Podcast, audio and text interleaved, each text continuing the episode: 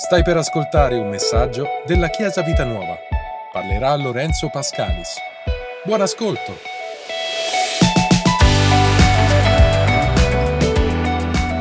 Vuole parlarti questa mattina? Sei pronto a ricevere? Sei pronto a ricevere, Chiesa? Amen. Allora andiamo al Salmo 106. Oggi voglio Voglio che ci soffermiamo su questo passaggio. Salmo 126. Dice così, quando l'Eterno ricondusse i prigionieri di Sion dalla cattività ci sembrava di sognare. Allora la nostra bocca si riempì di riso e la nostra lingua di canti di gioia.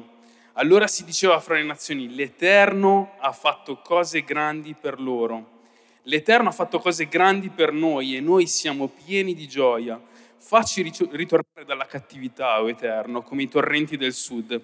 Quelli che seminano con lacrime mieteranno con canti di gioia. Ben van piangendo colui che porta il seme da spargere, ma tornerà con canti di gioia portando i suoi covoni. Amen. Amo questo salmo perché è una storia, chiude il cerchio di una storia bellissima ed è la storia che sta vivendo il popolo di Israele, perché dovete sapere che circa 70 anni prima che venisse scritto questo, questo salmo, è successo che il popolo di, di Israele è stato deportato a Babilonia. Vuol dire questo? Che praticamente eh, mentre noi, immaginiamoci qua, a un certo punto eh, veniamo conquistati e qualcuno ci porta in un'altra nazione a vivere in un altro modo, altra cultura, eh, altro credo, eh, altro modo di mangiare, altro modo di vestire, cambia totalmente la nostra vita. Se qua dovevamo venire in camicia, lì devi andare vestito con la tunica, è cambiato completamente il loro stile di vita.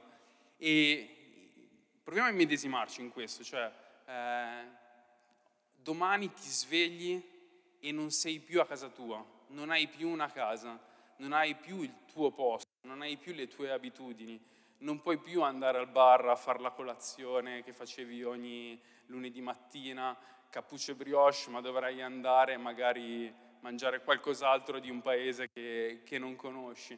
Ed è un po' magari quello che stiamo vedendo anche vivere qualcuno in Europa in questo momento. Ucraina vi dice qualcosa, le persone che devono andarsene dalla loro casa. Quindi proviamo a medesimarci proprio anche in chiave attuale a loro, no? queste persone che sono dovute scappare dalla loro terra perché non, non potevano più stare lì, dovevano, dovevano, fuggire. E qua invece succede che al popolo di Israele viene, viene portato via, quindi eh, non avevano altra scelta. E durante questi 70 anni è successo che poi in realtà eh, la nazione è stata conquistata da diversi altri popoli, fino ad arrivare all'ultimo periodo dove Babilonia viene conquistata ufficialmente dai persiani. E, e allora c'è il, il, re Ciro, che era il re di quel tempo, che una volta conquistata Babilonia decide di eh, fare un editto e questo editto permetteva alle persone del popolo di Israele di ritornare a casa. E allora è bellissimo perché qua eh, dice quando l'Eterno ricondusse i prigionieri di Sion dalla cattività, ci sembrava di sognare.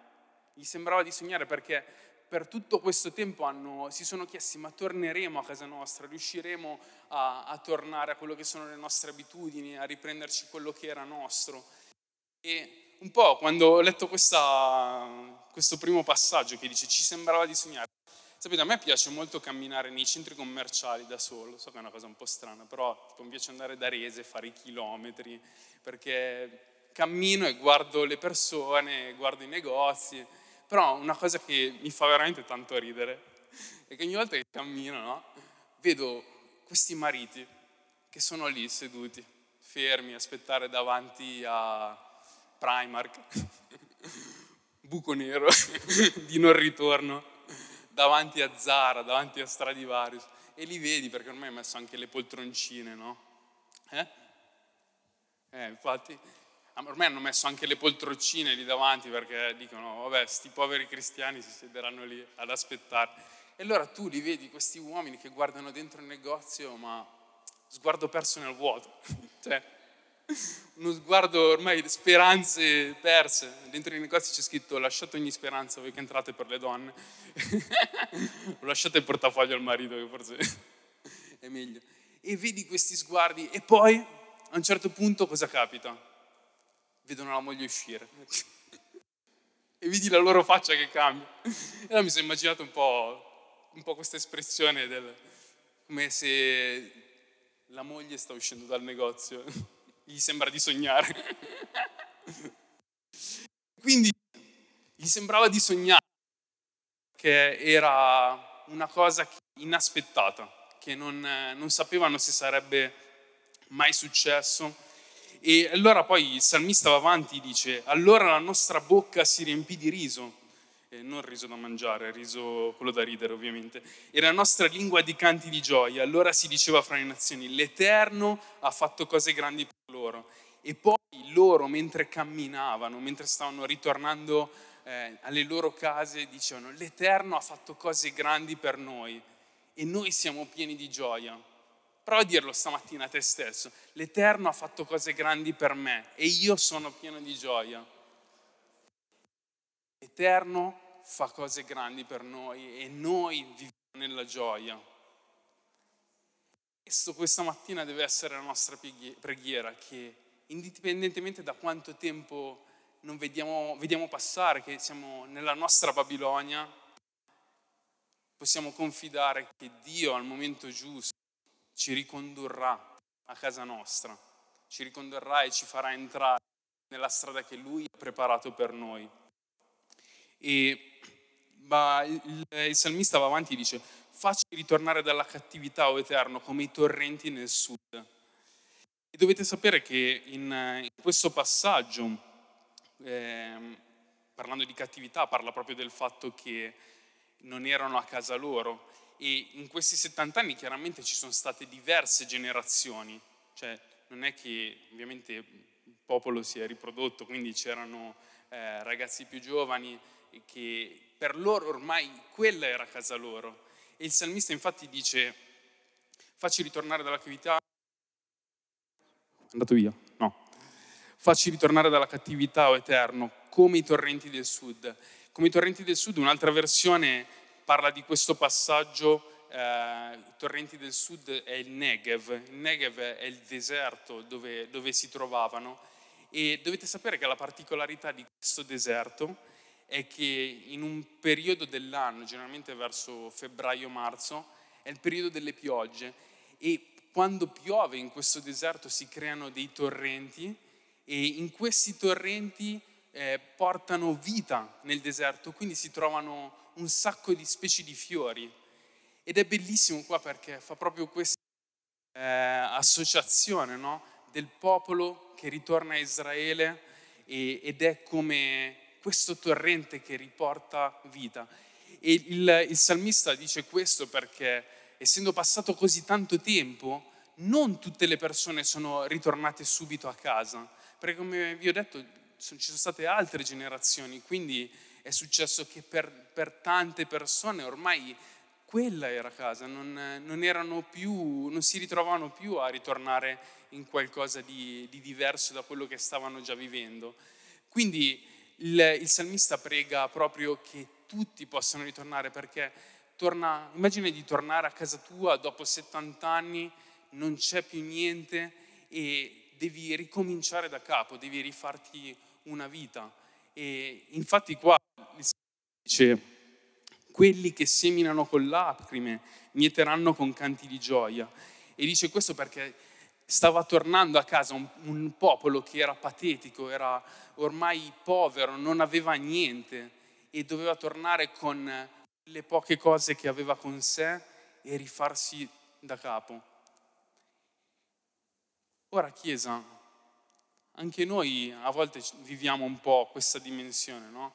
che ci sentiamo stanchi, ci sentiamo ormai sfiniti di quello che stiamo vivendo e ci sembra di, essere, di sentirci quasi poveri dentro, no? che non abbiamo più niente da dare. Ma in realtà Dio vuole portarti a casa, vuole portarti nel posto dove ti ha chiamato ad essere e darti tutto quello che ti serve per fiorire di nuovo. vuole darti tutto quello che ti serve per portare prosperità da quello che ti sembra nulla, da quello che ti sembrano le cose piccole che hai. Lui vuole fare e vuole che tu possa sapere che l'Eterno ha fatto cose grandi per noi e che sei nella gioia. E quindi eh, serve che, il, qua dice che quelli che sem- eh, facci ritornare alla cattività, il versetto 5 dice, quelli che seminano con lacrime mieteranno con canti di gioia. E allora immaginate questo agricoltore che va nel campo con eh, molto probabilmente questo sacco di, pieno di semi eh, o molto probabilmente si dice che seminasse l'avena, che era la cosa più povera che c'era, e, però l'avena era una cosa che potevi anche mangiare già in quel momento. E allora l'agricoltore deve fare una scelta, deve decidere se sfamare la sua famiglia o provare a seminare quello che ha. Ora noi siamo chiamati, Dio ci ha dato qualcosa e noi possiamo decidere se quello che ha messo dentro di noi possiamo seminarlo possiamo, anche se stiamo vivendo in un momento che ci sembra arido, un momento che ci sembra triste, Dio ti dà la possibilità o di tenerti quello che hai per te oppure di seminare. Cosa sei disposto a fare? Il contadino decide di seminare, decide di seminare perché crede in un Dio che porta, quando viene, viene seminato qualcosa, porta un frutto. E il seme a volte è qualcosa che viene seminato con, con lacrime, perché parla di sacrificio, parla di un, un, doversi privare di qualcosa, magari. Però il, il salmista che seminano con lacrime, mieteranno con canti di gioia. Vuol dire che quello che devi di seminare oggi porterà un frutto e alla luce delle lacrime che stai versando in quel momento, Dio ti darà gioia.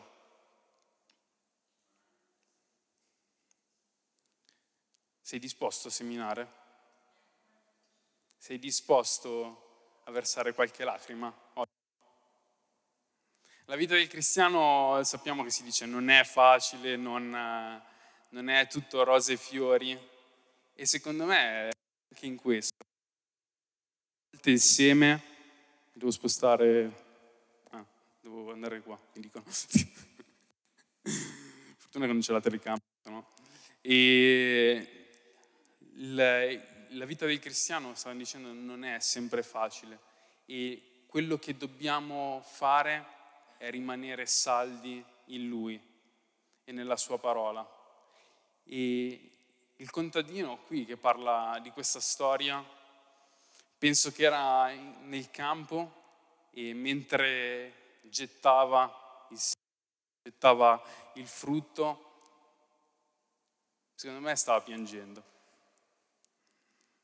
E piangeva perché sapeva che molto probabilmente, chi lo sa se arriva al frutto di quello che sto seminando. E se non è sta, e se non, eh, non cresce e non porta frutto, cosa faccio? La mia famiglia morirà, i miei piani, i miei progetti moriranno. Oggi stesso, sta andando. Cambio microfono? No. Vado avanti così il, il contadino decide di seminare lo stesso, piangendo, però aspettandosi. E c'è un versetto eh, nel Nuovo Testamento che parla proprio di questo. In, eh, mi sembra che è in Filippesi che dice che il contadino va e semina aspettandosi la pioggia.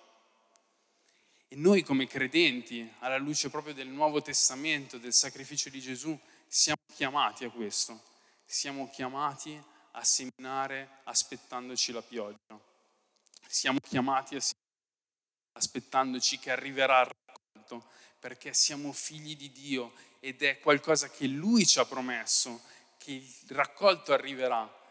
E noi contadini che decidiamo di seminare quello, tutto quello che abbiamo, tutto ci resta, crediamo pieno a noi che il frutto e porterà benedizione a noi, alla nostra famiglia e a tutti quelli che ci stanno attorno, perché il frutto che arriva non è per te, non è solo per noi come persone, ma è per chi ti sta attorno, è per tutte quelle persone che hanno bisogno.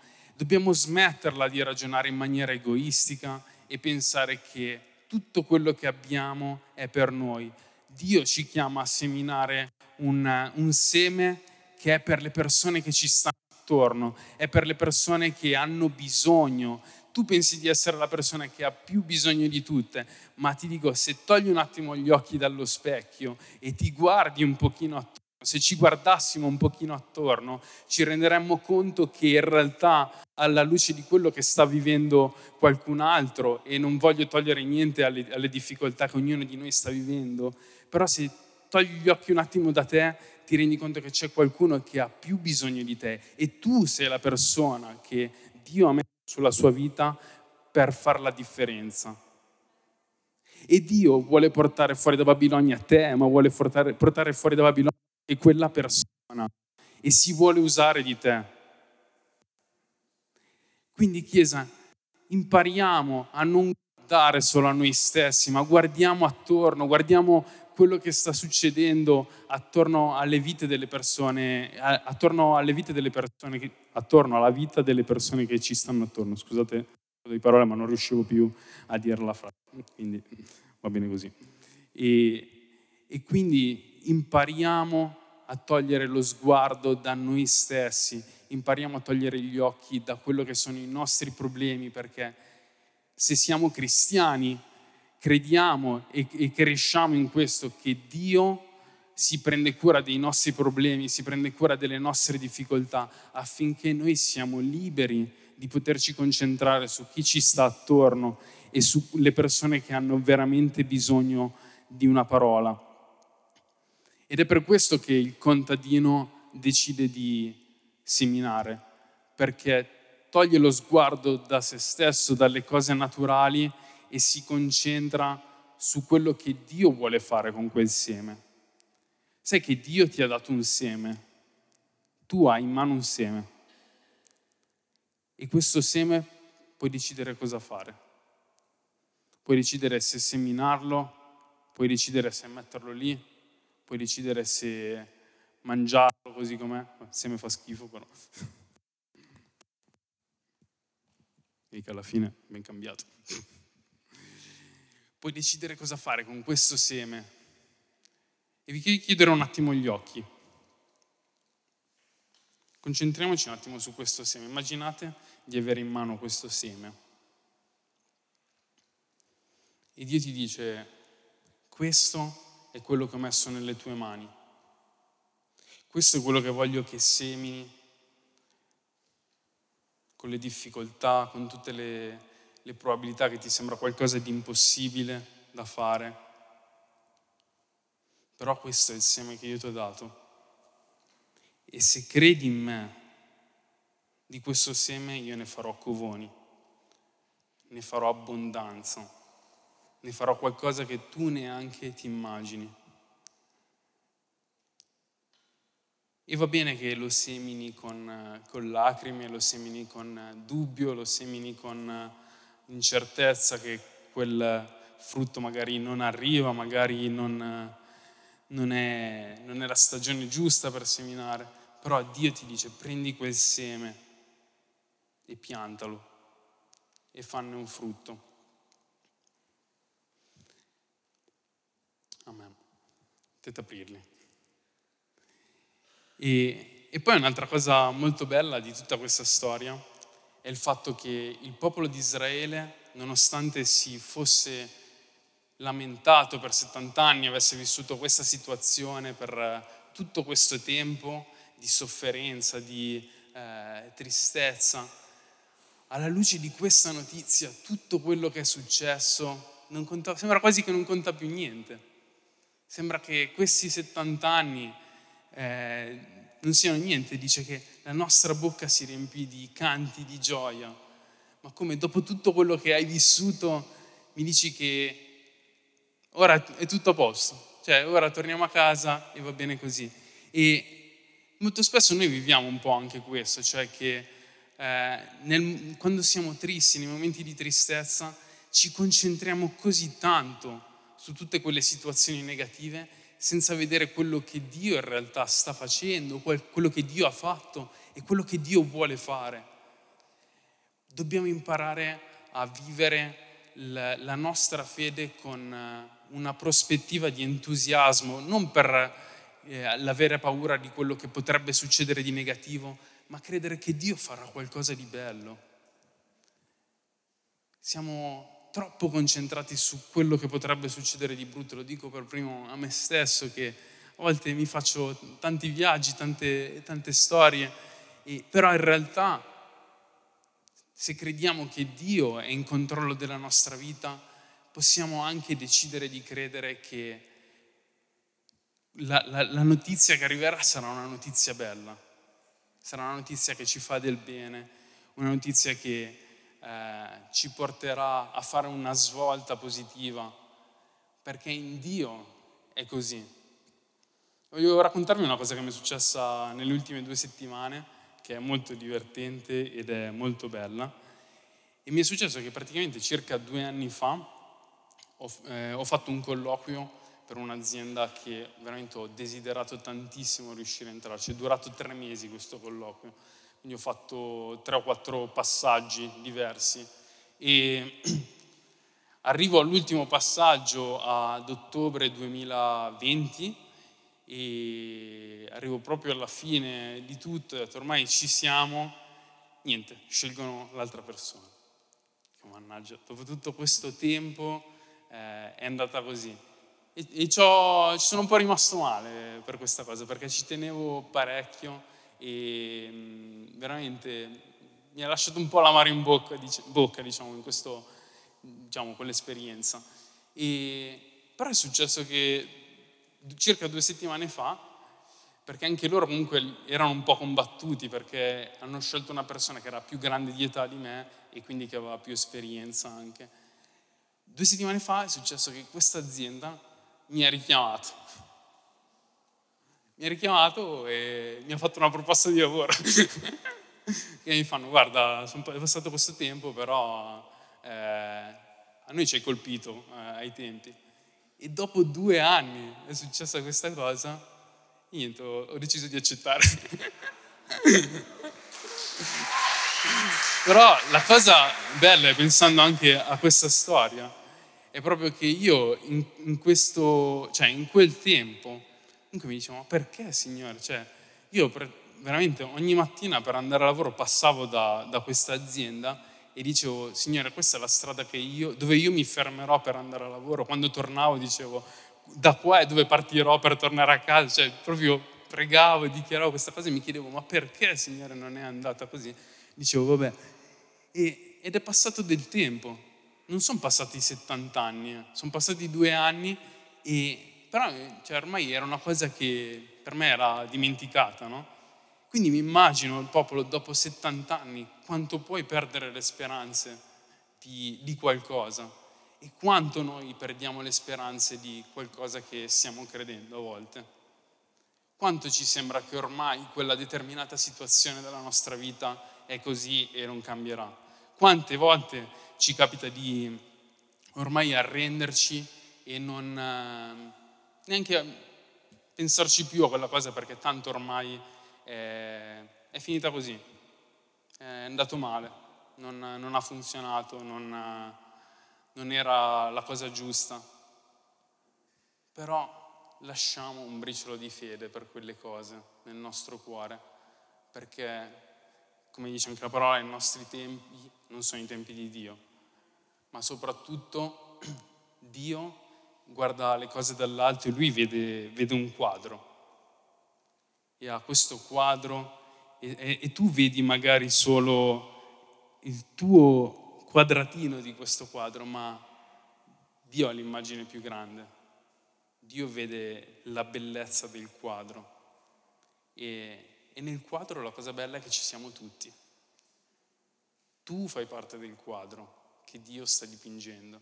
La tua vita è parte di un'immagine bellissima che Dio sta, sta dipingendo pennellata dopo pennellata e, e tu puoi decidere di guardare il tuo angolino oppure vedere le cose dall'alto come fa Dio.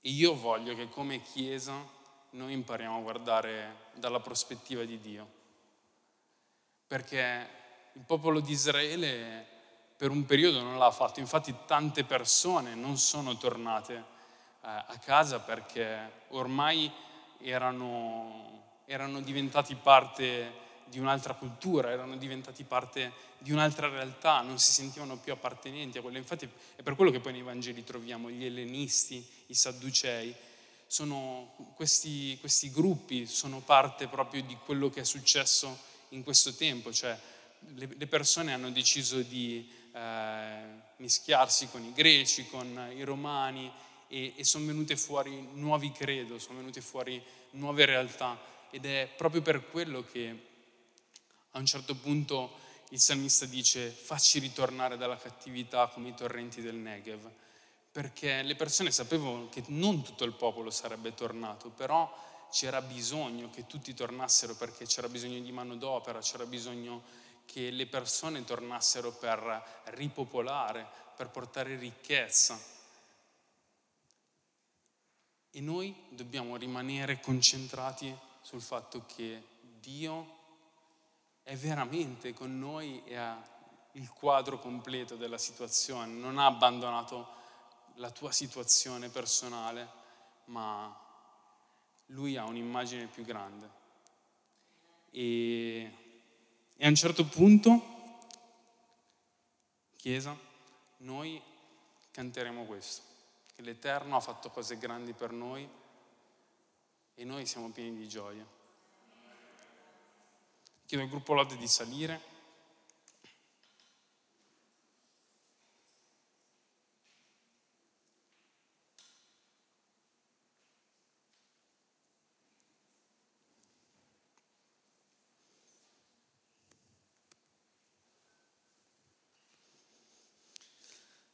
L'Eterno ha fatto cose grandi per noi e noi siamo pieni di gioia. Ed è proprio una dichiarazione anche che possiamo fare. Io mi immagino il popolo di Israele mentre sta tornando che canta questa, questa frase, no? E me lo immagino un po' così. Adesso vabbè, non è che canto, però è una, è una cosa che è un, diciamo, una melodia che ho già sentito dice l'Eterno ha fatto cose grandi per noi l'Eterno ha fatto cose grandi per noi l'Eterno ha fatto cose grandi per noi l'Eterno ha fatto cose grandi per noi fatto cose grandi per noi l'Eterno ha fatto cose grandi per noi. Sì ma aiutami. Scusate io non sono cantante l'ho detto eh. Non è che canto. Vabbè avete capito era bello se lo facciamo tutti insieme, però.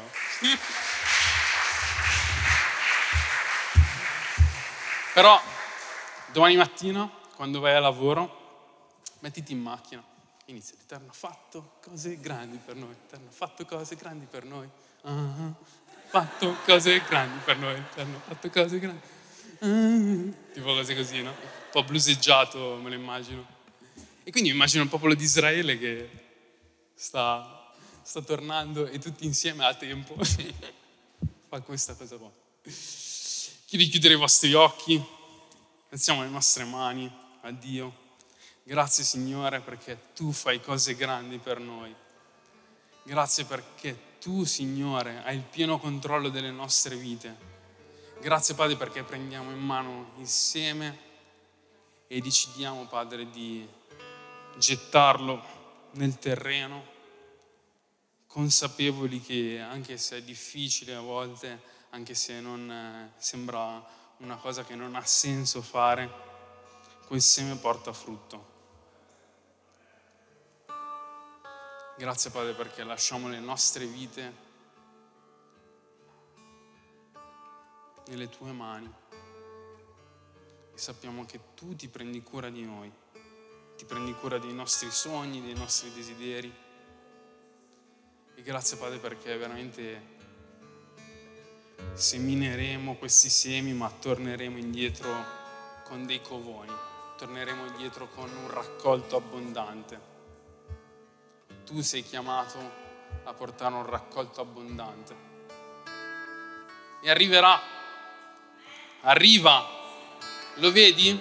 Ti vedi tornare indietro da, dalla campagna così che non, non sai dove metterlo?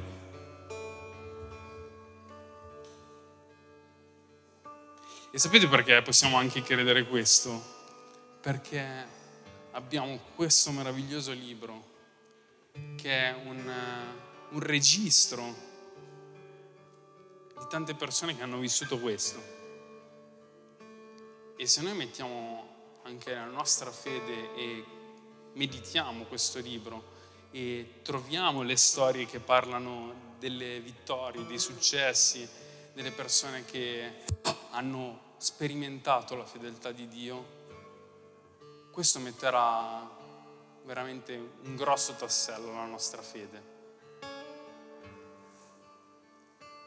E potremo cantare che l'Eterno ha fatto cose grandi per noi.